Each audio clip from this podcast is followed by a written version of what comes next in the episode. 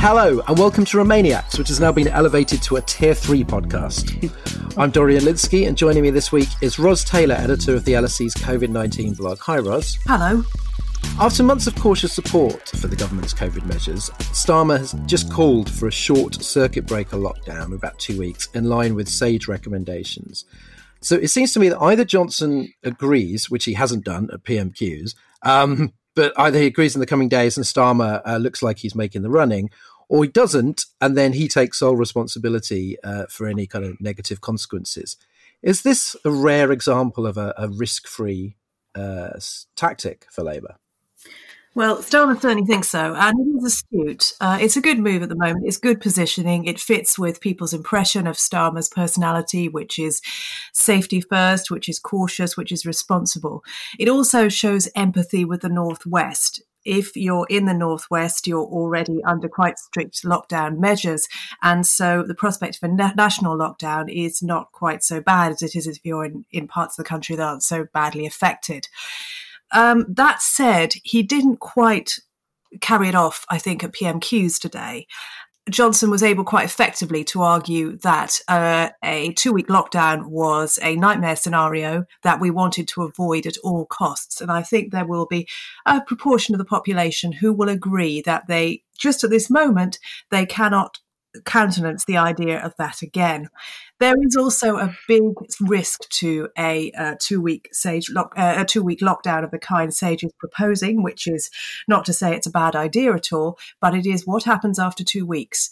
After two weeks, you will still have deaths going up. You will almost certainly still have hospitalizations going up, and at that point, you have to say, well, do we come out as we said we would, or do we stay in and break our pledge for it to be only two weeks? And then you you have a real problem with trust and with people feeling let down again. That's said, that will be Johnson's problem if it happens and not Starmer's. Well, you say a portion of the country, but the latest poll says that 63% support and only 13% oppose. So it, it, does seem to be broadly popular, even though obviously li- literally nobody wants a lockdown, but the necessity seems to be popular. I, I agree with you. That is absolutely what the polls are saying. I am not completely convinced that the polls are reliable in this instance. I think that people are saying what they want, uh, they, what they want pollsters to hear. And while they may want other people to lock down, that may not well not be the case for themselves. It's a very difficult thing polling in this in when you're asking questions where people feel they ought to give a certain answer. Also with me is Alex Andreou. Hi, Alex. Hello. So, right after we recorded last week, the Information Commissioner announced a finding that Cambridge Analytica was, quote, not involved in the Brexit referendum, but the related Canadian data company Aggregate IQ was. This was a huge story back in 2018, uh, starting starting with the Observer. We obviously discussed it a lot of the time. Mm. Some of the coverage has implied that this was all sort of a paper tiger, and that that, that you know Cambridge Analytica's Alexander Nix was was Billy bullshit and we all we all fell for it. What do you make of, of this finding and the uh, the coverage of it? It's a really strange letter, and and the strangest thing about it is what it's in response to. So the Information Commission has found that Cambridge Analytica used data improperly in the 2016 U.S. election. The Canadian Commission found that Aggregate IQ, its sort of sister company, lacked proper consent for data used in the Brexit referendum. A full report on this was promised to Parliament in April 2019. And yet, when the committee writes asking where that report is, the commissioner replies with a really superficial letter saying Cambridge Analytica was not involved with Brexit, which was not an allegation it or anyone else was looking at. So, do you think that the uh, the, the, the kind of the top line uh, of the report so just sort of suggests I don't know a, a kind of a desire to move on? Is there some kind of animus against uh, the Observer and, and, Carole Cadwalladr, who was, you know, nominated for a Pulitzer for this story? Um, like, why why has there been such haste uh, to say, "Oh, nothing to see here"?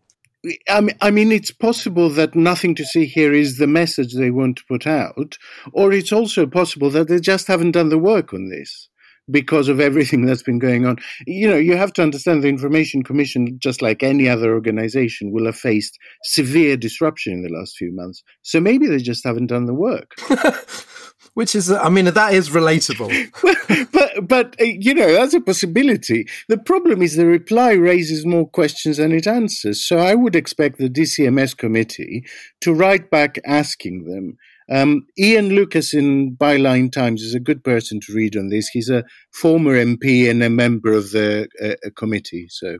Thanks, Alex. Yeah, because it's, it's it is a very complicated story uh, about which there's more to say. Our guests this week have been on the Brexit trail since the early days. Maria Sobolewska and Rob Ford are professors of politics and political science at the University of Manchester. They're also the authors of a new book called Brexitland Identity, Diversity, and the Reshaping of British Politics. And Rob was our guest at one of our last, for the time being, live shows at the Lowry in Salford last November, those many, many years ago. um, hi, Maria and Rob. Welcome to Remainiacs. Hi. Hi. Um, so, Rob, we just Ros was talking about how uh, the northwest is having a particularly rough time at the moment, and universities are, are one of the biggest uh, COVID flashpoints. So, what's it like in in the city and the university right now? Uh, it's chaos, really. It's been very, very chaotic. Um, we began the semester a couple of weeks ago with the position being that we would be doing face to face teaching, uh, that lectures would be online, but the teaching would be face to face. and there were so many cases uh, amongst University of Manchester students that they had to abandon that position after three days of the first week, which then meant that the entire teaching schedule of every single uh, university lecturer at this university, and it's a very big university, then had to be completely rescheduled to go online. Uh, so, yeah, it's uh, it's interesting times. I mean, you could have. I mean, I think many people, when they saw that there was, uh, you know, that freshers uh, w- were getting COVID, um, would have thought this was not a complete shock, and perhaps it could have been planned for differently. Do you think that that it was the government or the university sector that that made a mistake here? I think that there's a lot of blame to go around. Clearly, uh, the it seems to me the Department for Education was putting quite a lot of pressure on the universities um, to continue with face-to-face teaching uh, and certainly not offering any kind of guidance to the contrary despite the fact that the sage report that you've already mentioned did say that one of the best things that could be done to bring the R rate down would be to make uh, university teaching fully online. They didn't endorse that or push for that three weeks ago when freshers were just arriving. On the other hand, we haven't seen many university leaders coming out over the course of the summer and saying, that what they were seeing on US campuses, for example, with major outbreaks was concerning them and that they were worried that uh, teaching was unsafe. Quite the contrary, they were quite happy to sort of go along with the government's message that face to face teaching would be fine. So, it, just to add to that, I think being in Manchester, Manchester University, we are um, our uh, VC faces additional charges, uh, I think, against her because she's, of course, the chair of the Russell Group now, and I do think if she was leading the efforts to uh, develop a joint response, uh, they would be leading on trying to move everything uh, online until face to face is actually safe. That would have made a big difference because, of course, individually, the universities are all worried that the students will go elsewhere. But I think if the Russell Group, such a big group of, of top universities in this country, have developed a joint approach, I think that would have been you know a, a huge difference um, mm. and yeah and given her medical background as well i think uh, we are all very surprised that that's not the the tack that she she took this week, Marie and Rob tell us all about their ethnographic adventures in Brexit land. Plus, COVID rules across the UK are dividing what was already a very fragile union even further, with local MPs learning of local lockdowns via Twitter and the news. We discuss the separation of power and whether the union can survive.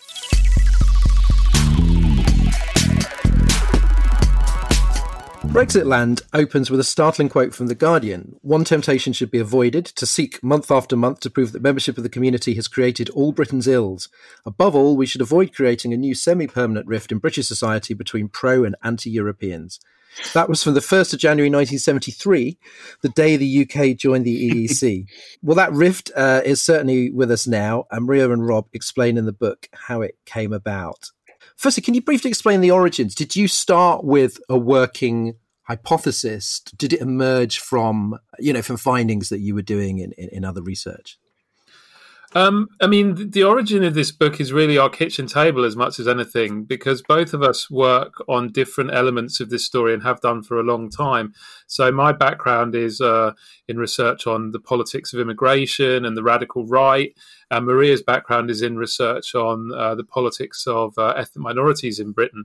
Both of those are big elements of the story we wanted to tell uh, in in this book. So, it, it the exact thesis we came out with took a long time to hammer out, but we really wanted to tell a big story that brought together those two things we've been working on because we think that they're part of a bigger story, a bigger story that culminated in in what happened in 2016.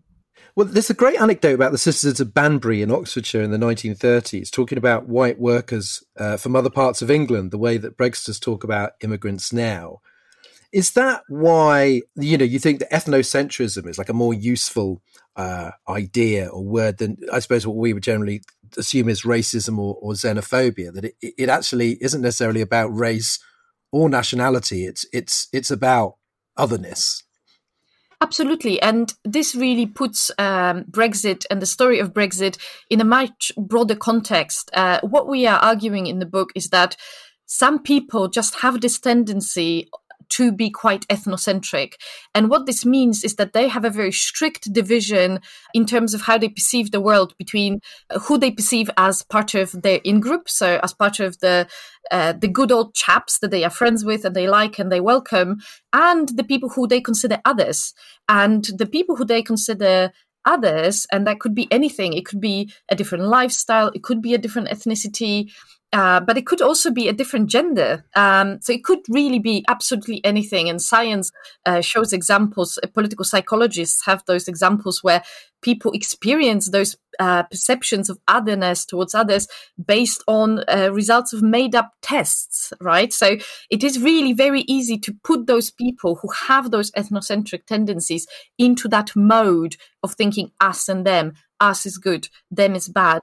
And so what we are trying to highlight here is that these people always will have that tendency. And it is really down to politicians then to mobilize those tendencies for the political ends, or in fact, uh, let them lie and concentrate on other aspects of politics. So this is where we are trying to argue here that this is not just the public opinion and just the people, the voters, but it really does depend on what the political uh, elite is doing, what the political parties is doing, how are they using this tendency for ethnocentrism among some people. And one thing that sometimes trips me up is when we talk about white school leavers um, who tend to more, much more likely to be identity conservatives. I mean, obviously, many older voters didn't go to university. You've got the stats in there. Actually, how few people went to university just a couple of generations ago. But does that same pattern apply even when you allow for age? So, uh, a, a, you know, a white school leaver who's like 25 is is also prone to be that way. Yes, so we do uh, look at this, and uh, this is actually where our book turns a little bit optimistic amongst all this uh, drama of divided society and Brexit as as a kind of story of of um, uh, British politics imploding. Because actually, what we find when we look uh, at the white school leavers um, by age is that even though white people who don't go to university today uh, are still are, are more uh, kind of ethnocentric than white university graduates, they are much more liberal than their parents and grandparents who didn't go to university were. And it is because they are growing up in a different country. So it is um, very important to, to remember that the kinds of values that you hold don't only depend on the kind of life that you personally lead, but also the kind of society that you live in. So a school leaver today is still growing up in a society in which the wider and broader social change that means that more of, of their peers are going to university has influenced most of people's uh, social values. But also, when it comes to ethnic diversity, this person is already growing up in society in which they have much more inter ethnic contact, even if they uh, live in a predominantly white area, than their grandparents would have had. Hmm. Well, we weren't planning on the optimistic bit quite this early in the interview, but I'll, I'll, I'll take it. Um, under Cameron, the Tories tried to detoxify the party to some extent, but is the party now electorally compelled to feed red meat to identity conservatives and sort of leave those conservatively inclined ethnic minority voters sort of you know on the table because of course there are many people in those groups who who would naturally be conservative but just aren't well, I mean, the, the success the Conservatives had in 2019 and indeed in 2017, winning over a, a substantial chunk of this ethnocentric electorate, has basically sharpened problems that have been building for them for quite a while uh, with the identity liberal electorate. Because the problem they now have is that they're really strongly aligned to a section of the electorate that is slowly shrinking. And in addition, is a section of the electorate that tends to have relatively low trust. Uh, they aren't lifelong partisan conservatives, so that they expect to be, as you put it, you know, fed red meat, and they won't be happy if the party doesn't continue to uh, show its alignment uh, with with their views. But if the Conservatives do chain themselves too closely to that side of the electorate, then they risk alienating groups in the electorate that are going to keep getting bigger. Uh, and that, in the long run, will pose them serious problems because an alignment that delivers a majority of 90 in 2019 will not be delivering a majority of 90 uh, in future elections, even if nobody else changes their minds. And of course, people may well change their minds. There's a pretty decent sized chunk of the Conservative vote that's pretty liberal. Uh, and they were already on much polling expressing a good deal of ambivalence about the party as it is right now. So there's a risk that you start to alienate them and then start losing seats in more liberal parts of the country that have been voting Conservative for a very long time. So, you know, Labour was shocked by the fall of the Red Wall, but there are, there is a big C shaped set of seats all the way around the edge of London in the home counties where you saw really big swings against the Conservative Party in the last couple of elections, making them much more marginal than they traditionally have been. And so maybe there's a blue wall fall to come in the future.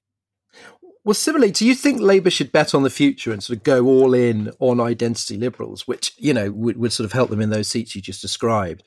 Or continue, you know, to try and offer something to both groups and sort of, I suppose, hold that old coalition together? And if they do, what can they offer to these identity conservatives without repelling the liberals?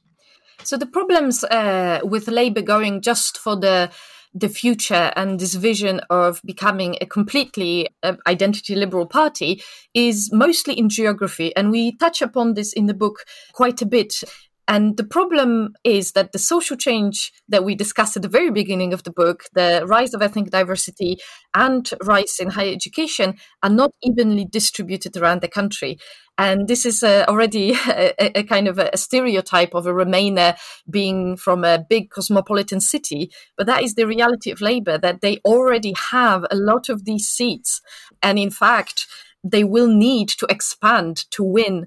And this is not even discussing Scotland, which of course poses its own problems. So Labour will have to win quite a few of these seats that are basically sitting on the fence. And of course, it is absolutely natural for them to try to change the conversation in order to to win those. Um, those sections of the electorate. But they have a huge problem. First of all, apart from geography, they also have a, a, very big problem with the kinds of party that they have become in terms of their base, their activist base, their membership, and the parliamentary elites. This is a party that is basically predominantly now uh, identity liberal in those very visible elites. And so they have a, a, double problem appealing to social conservatives because they have lost uh, the vast majority of the MPs uh, and other politicians who were actually from those socially conservative areas, from those social backgrounds.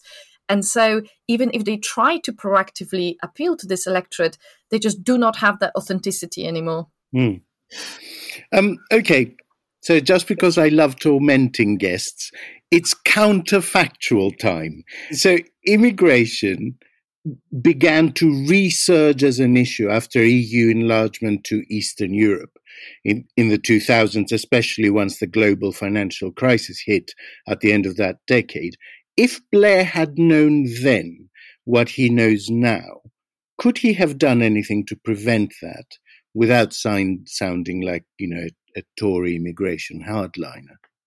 Yes, actually, I, I think he could have. And I think there are a number of things uh, he could have done. The first and, and, most obvious one, and it's been discussed a lot by various Labour types ev- ever since then, is that the, the, same kind of transitional controls that were brought in in essentially every other European country, and which Blair and Jack Straw were not expecting other countries to bring in. Uh, if they knew, as they know now, that that was what was going to happen, they could have brought in sim- similar controls here and thus made the process much less of a sharp shock.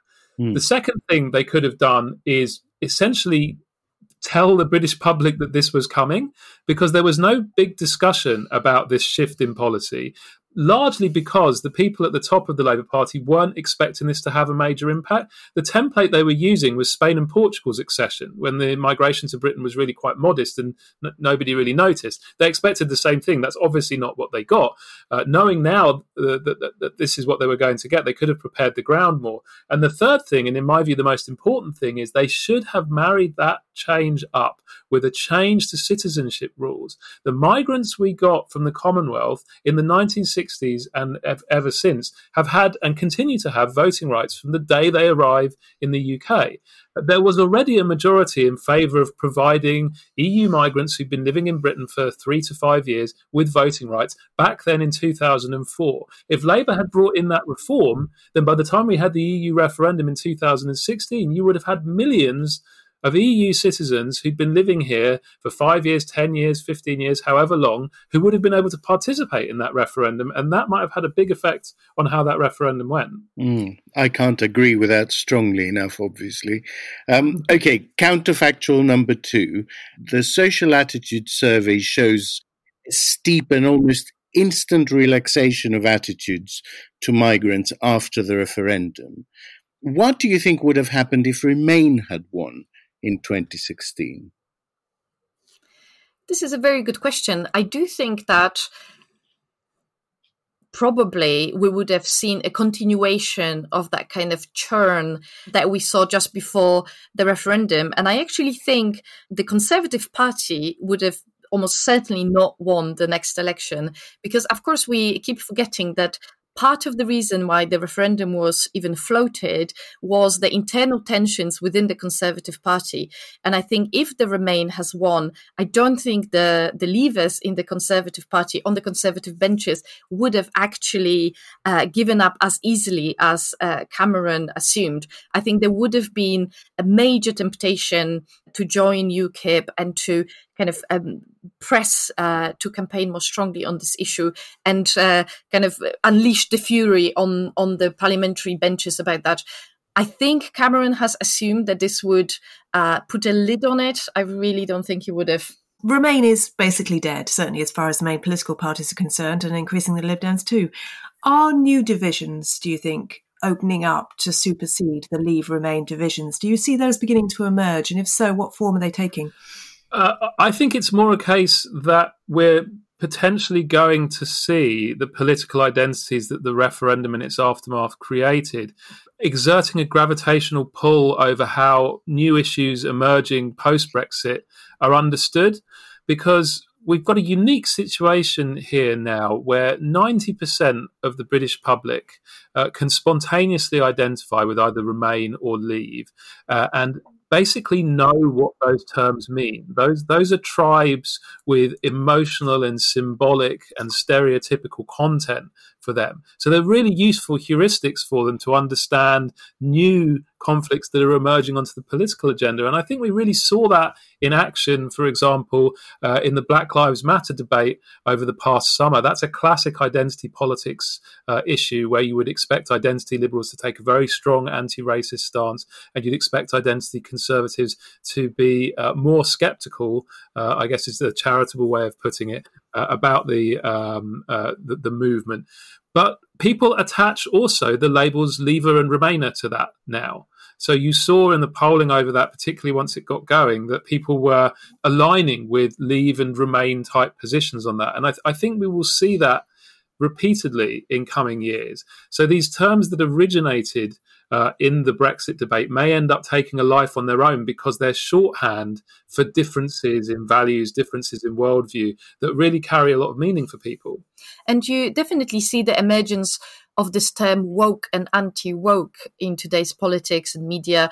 And I think that's a very uh, easy replacement for Leave and Remainer, given the background and the value differences that we discuss in the book. And I wouldn't be at all surprised if this is uh, the one that we will be hearing more about. But really, they are names for the same two camps that we have seen uh, divided mm-hmm. over Brexit. Well, we did try Wokiacs, but it just doesn't work. to end on a positive note, one reason for optimism is your argument that identity liberals didn't have a galvanizing cause prior to Brexit, whereas identity conservatives did. Anti-austerity was no match for anti-immigration, but now that's that's changed. How could more active identity liberals, like our listeners, perhaps, how can they reshape politics? Oh goodness! Well, that's that's a big question. Um, we're we're um, act, not not academics rather than activists, and academics often make poor uh, activists. Um, but but the value of what we've seen since Brexit is that there is a more symmetrical uh, argument out there now. It's now possible to make a pro EU, pro immigration, anti racist case and have politicians listen to you because there's a recognition uh, of the power of that electorally.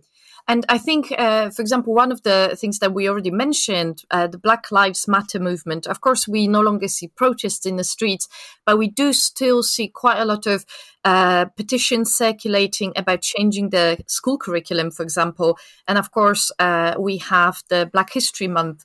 So I think keeping up those campaigns and those pressures would be extremely important, and especially in the face of COVID, uh, where it is very easily uh, very easy to be distracted by the pandemic. But actually, that pandemic also has differential impact on ethnic minorities, and so keeping that cause of anti-racism uh, throughout, I think, would be very important. if I can also get uh, get in a word for my for, for another cause I very close to my heart, migrants' rights. Uh, so we've already seen in the Windrush scandal that uh, the government uh, its traditional authoritarian position on immigration is now very much and increasingly at odds uh, with what voters want to see. Uh, and we have the potential for a new crisis to emerge in the post Brexit landscape uh, over EU migrants because of the administration uh, of the sort of EU um, migrants' rights process, which is like earlier migrants' rights processes in this country, deeply flawed. So that's an area where I think uh, activists on the Liberal side can apply a lot of pressure. And we've already seen repeatedly uh, that these Conservative governments' home offices are willing to respond to, to that pressure when they see that they're on the wrong side of public opinion on that issue. So, you know, there's an opportunity still to avert a crisis on that. And so that's where I would hope a lot of energy gets devoted.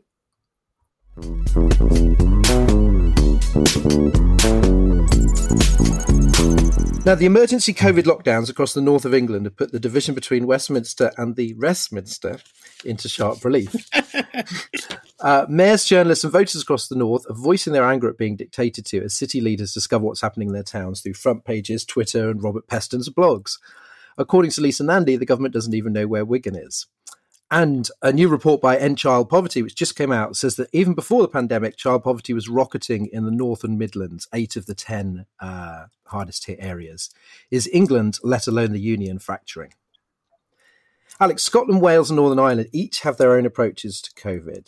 Um, the government has tried to centralise control over England, even though English cities and regions are sort of desperate for, for more uh, powerful, more local strategies. Has that approach failed? Is it going to have to be more more regional?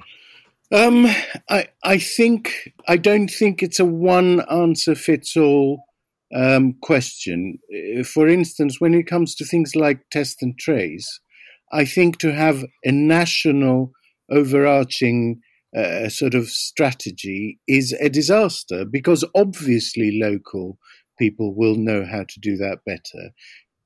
But when it comes to, for instance, uh, you know, anti contagion rules, I think clarity and simplicity of the message is so key to their success that having a, a, sort of different set of rules, complicated rules, depending on one postcode or another, I think that will fall down. I, I can't see that working. And Scotland is perceived as doing much better than England and COVID, and Wales uh, too, perhaps to a lesser extent. Are they really doing better, or do they just have um, do they just have better messaging that Nicola Sturgeon is just somebody that uh, is more trustworthy than Boris Johnson? better messaging is part of doing better. Um, yeah. I, I, mean, it's possibly one of the key components of doing better. Um, I, I, had a look at a, a, fairly comprehensive study by the Center for Constitutional Change that looked at the totality of what we loosely term as the first wave, and found that COVID death rate trajectories peaked sooner in both Scotland and Wales and came down faster. So one could say that national lockdown, which came too late for England, came even more disastrously late for Scotland and Wales. But death rates were significantly above national average for England and consistently below for Wales and Scotland. So I think, yes, they have objectively done better. Um, Ros, I heard Frank Cottrell Boyce on the Today programme saying that he, he actually missed spring's national lockdown, lockdown gold, because the whole country was in the same boat there.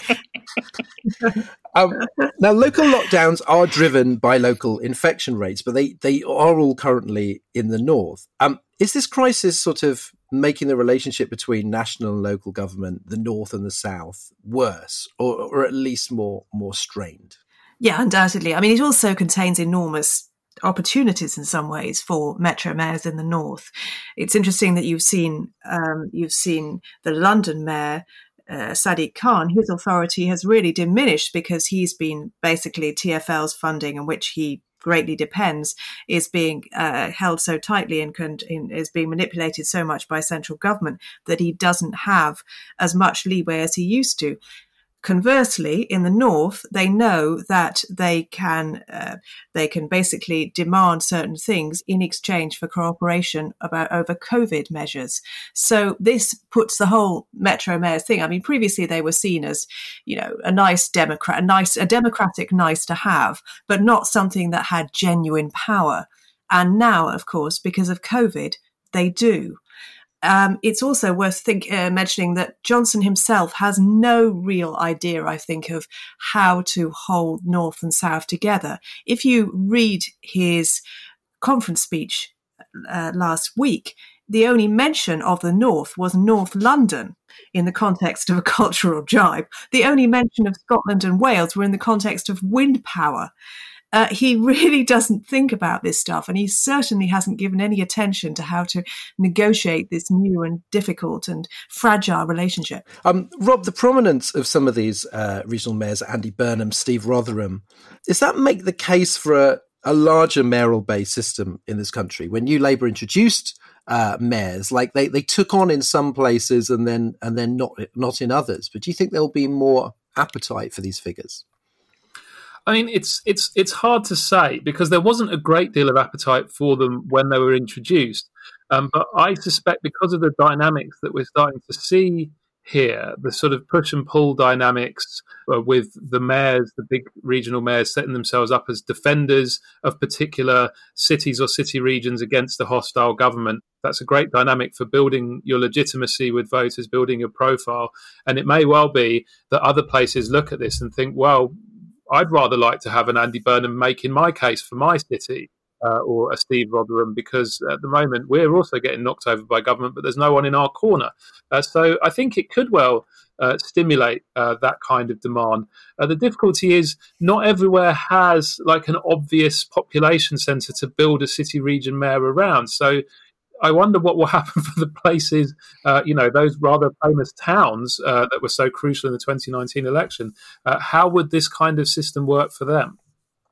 And I've seen I've seen some um, uh, journalists from Manchester and Liverpool, for example, sort of really complaining about the way that the, the London media um, or London-based media talks about the North. And, and I noticed that concept of the Red Wall, which didn't even exist until about a year ago, uh, now it just seems to mean the entire North. And of course, if you've ever lived in the North or even visited the North, um, or, or, or, like read something about the North, um, you'll know that they do, it's not this homogenous thing, and that people in Manchester, it's not all like much of a muchness uh, for the people actually living there. Do you think that that, that there is a problem that it is just this sort of uh, sort of undifferentiated, not London mass?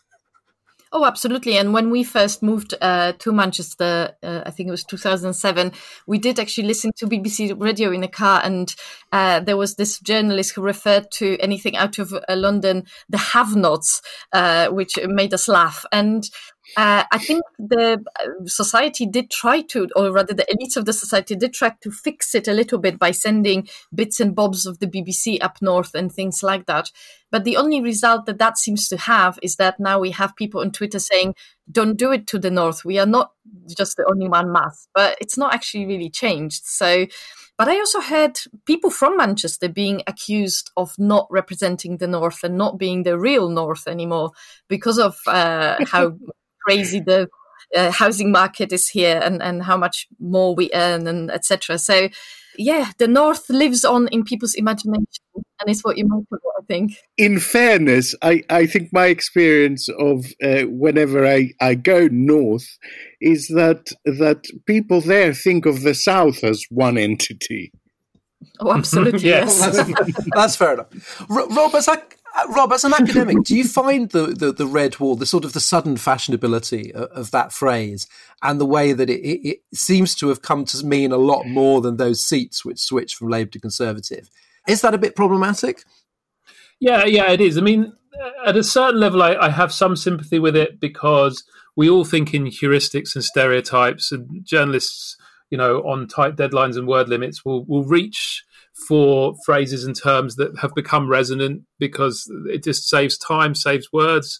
On the other hand, these things do develop a kind of mission creep, uh, and in fact, it was it was evident even before the term got coined.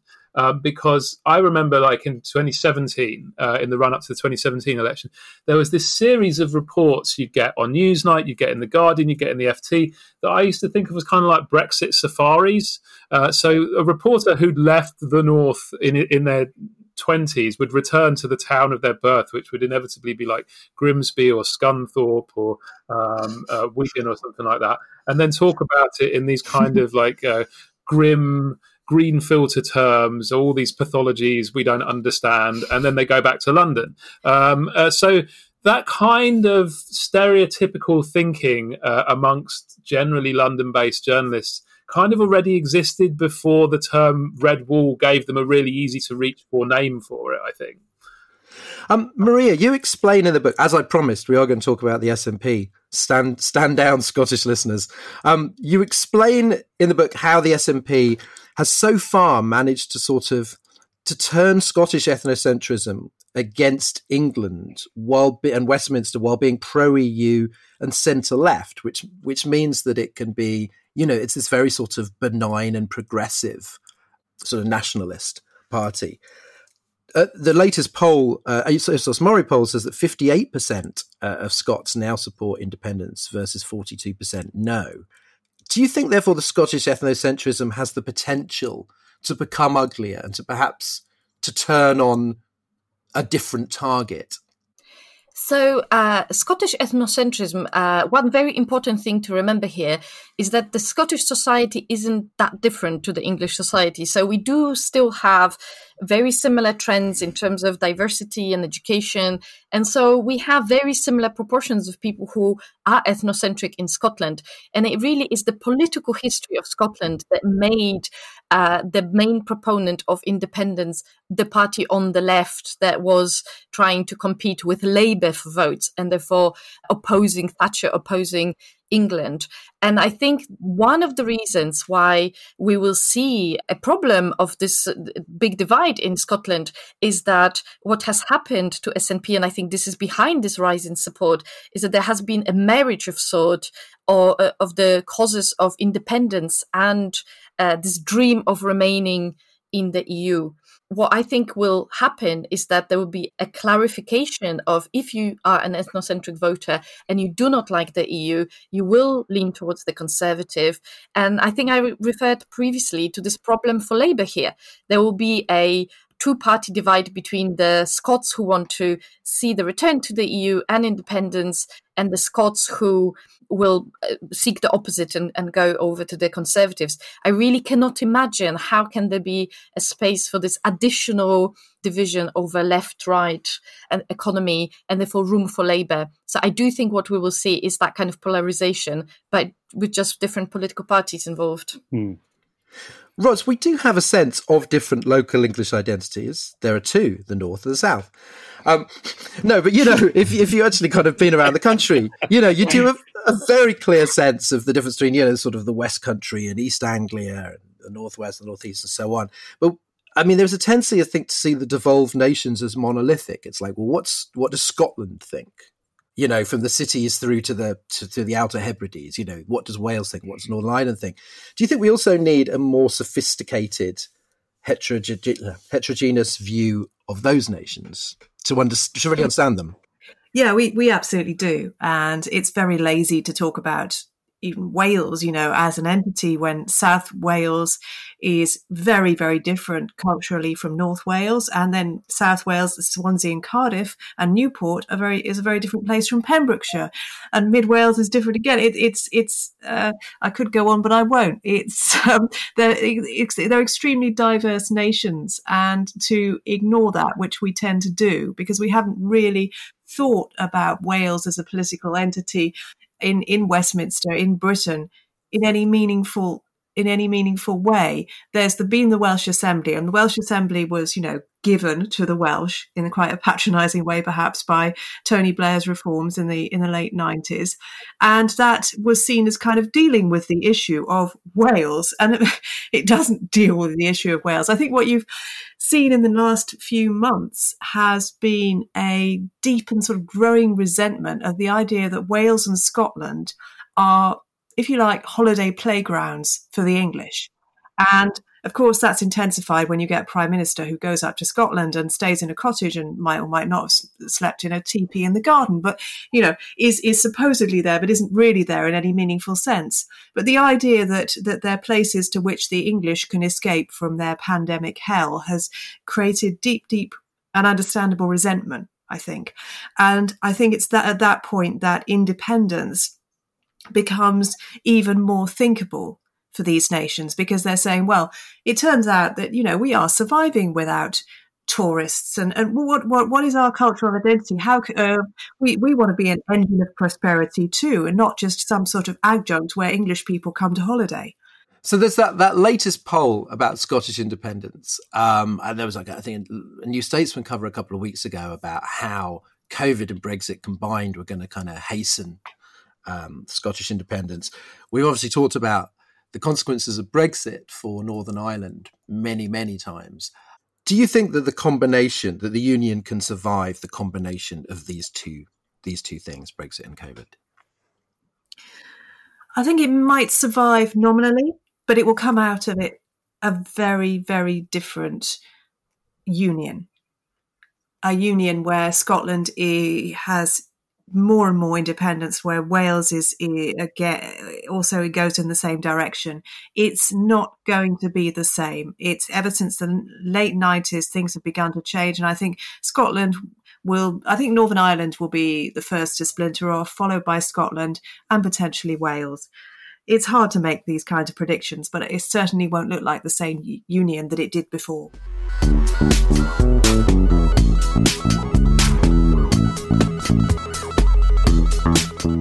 Now it's time for To the Barricades. Each week we choose a noble cause for Remainiacs listeners to support.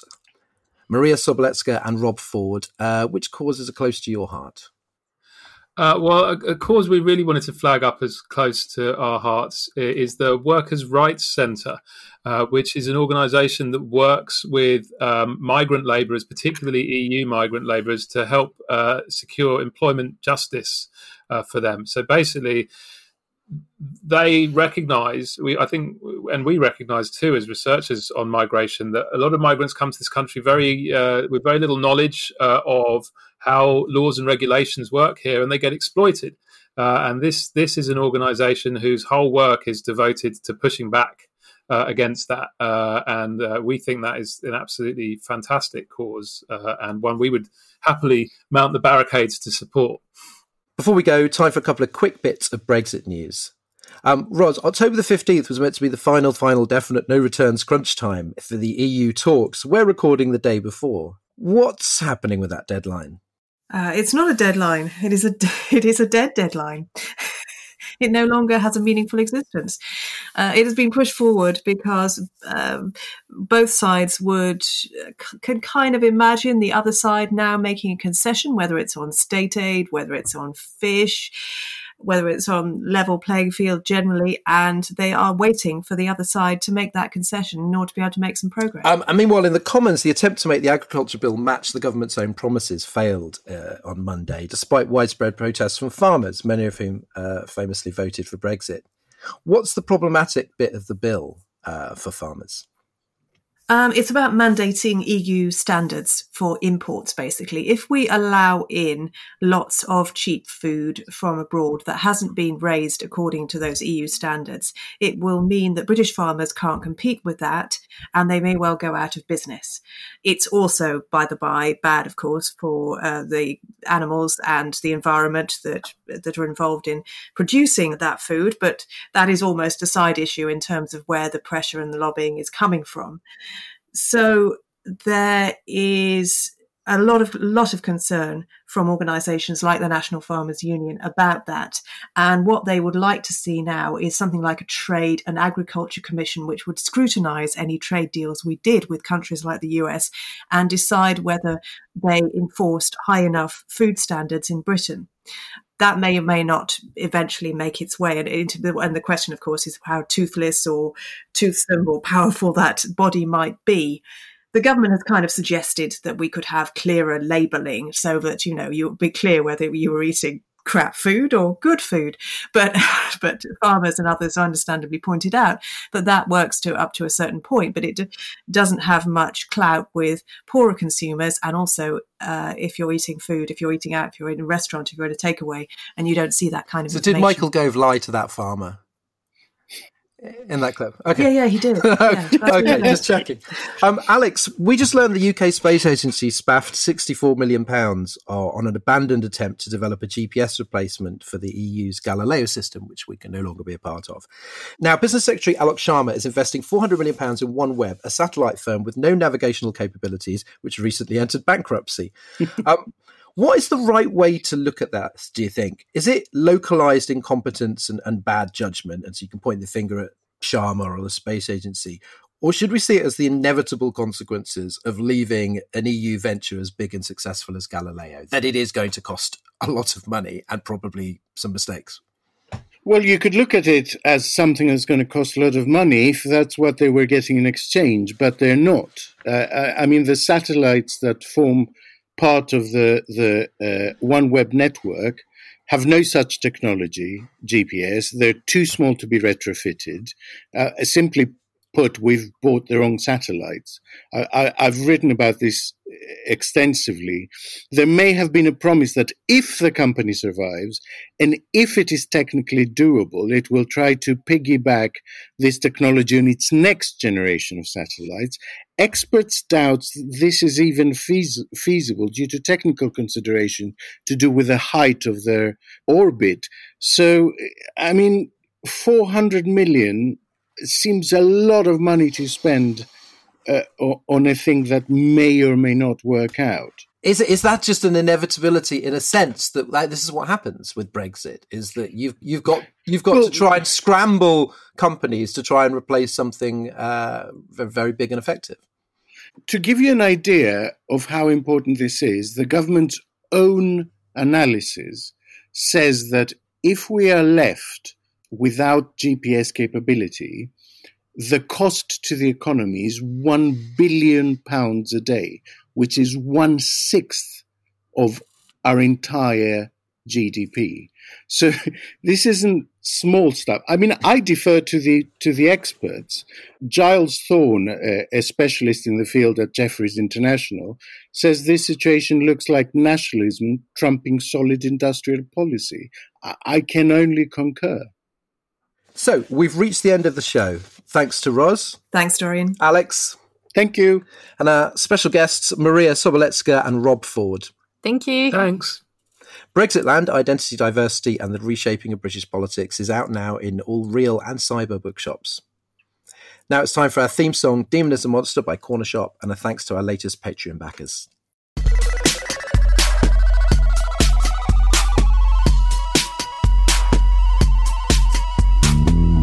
Thank you for your support to Catherine Owen, Joanne Potter, and Stephen Fitzgerald. Hello, and thank you from me to Viv Huddy, Matt Gordon Smith, and Keith Mastenberg. And thanks from me to Pels, Ashling O'Loughlin, and David Bingham. Take care, and we'll see you next week.